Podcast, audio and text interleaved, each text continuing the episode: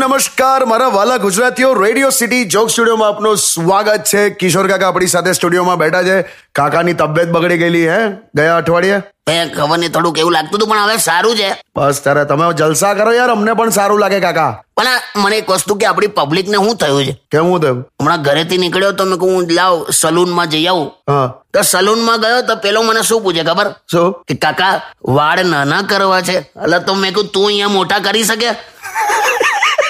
કરે કે પછી ત્યાંથી નીકળ્યો તો બહાર મને એક ભિક્ષુક મળ્યો ભિખારી મળ્યો હા તો મેં ભિખારીને એવું કીધું મેં કહું આટલો હટ્ટો કટ્ટો નોજવાન છે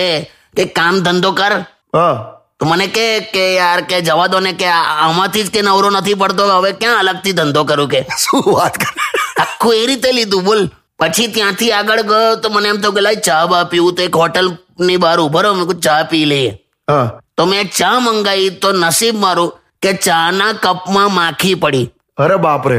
એટલે મેં પેલાને બોલાવ્યો મેં કીધું જોલા ઓ ભાઈ આ તારા ચાના કપમાં માખી છે તો પેલો છે ને ધીરે રહી અને આમ એટલું બધું આમ નિરીક્ષણ કરીને એને માખી ઉપાડી હાથમાં હા અને આમ શાંતિની માખી જોઈ આમ આગળ ડાબી બાજુ જમણી બાજુ બધી આખી માખી જોઈ કાઢી પછી મને શું કે શું કે કાકા આ માખી અમારી હોટલની નથી શું એને બોલો માખીની ઓળખાણો હતી કે કઈ એની હોટલની કઈ એની બા- લા આવું હોય કોઈ દિવસ પણ કઈ નહીં કાકા તમે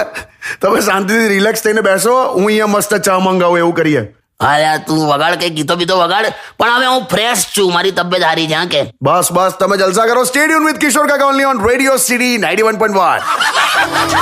વન Undian. Radio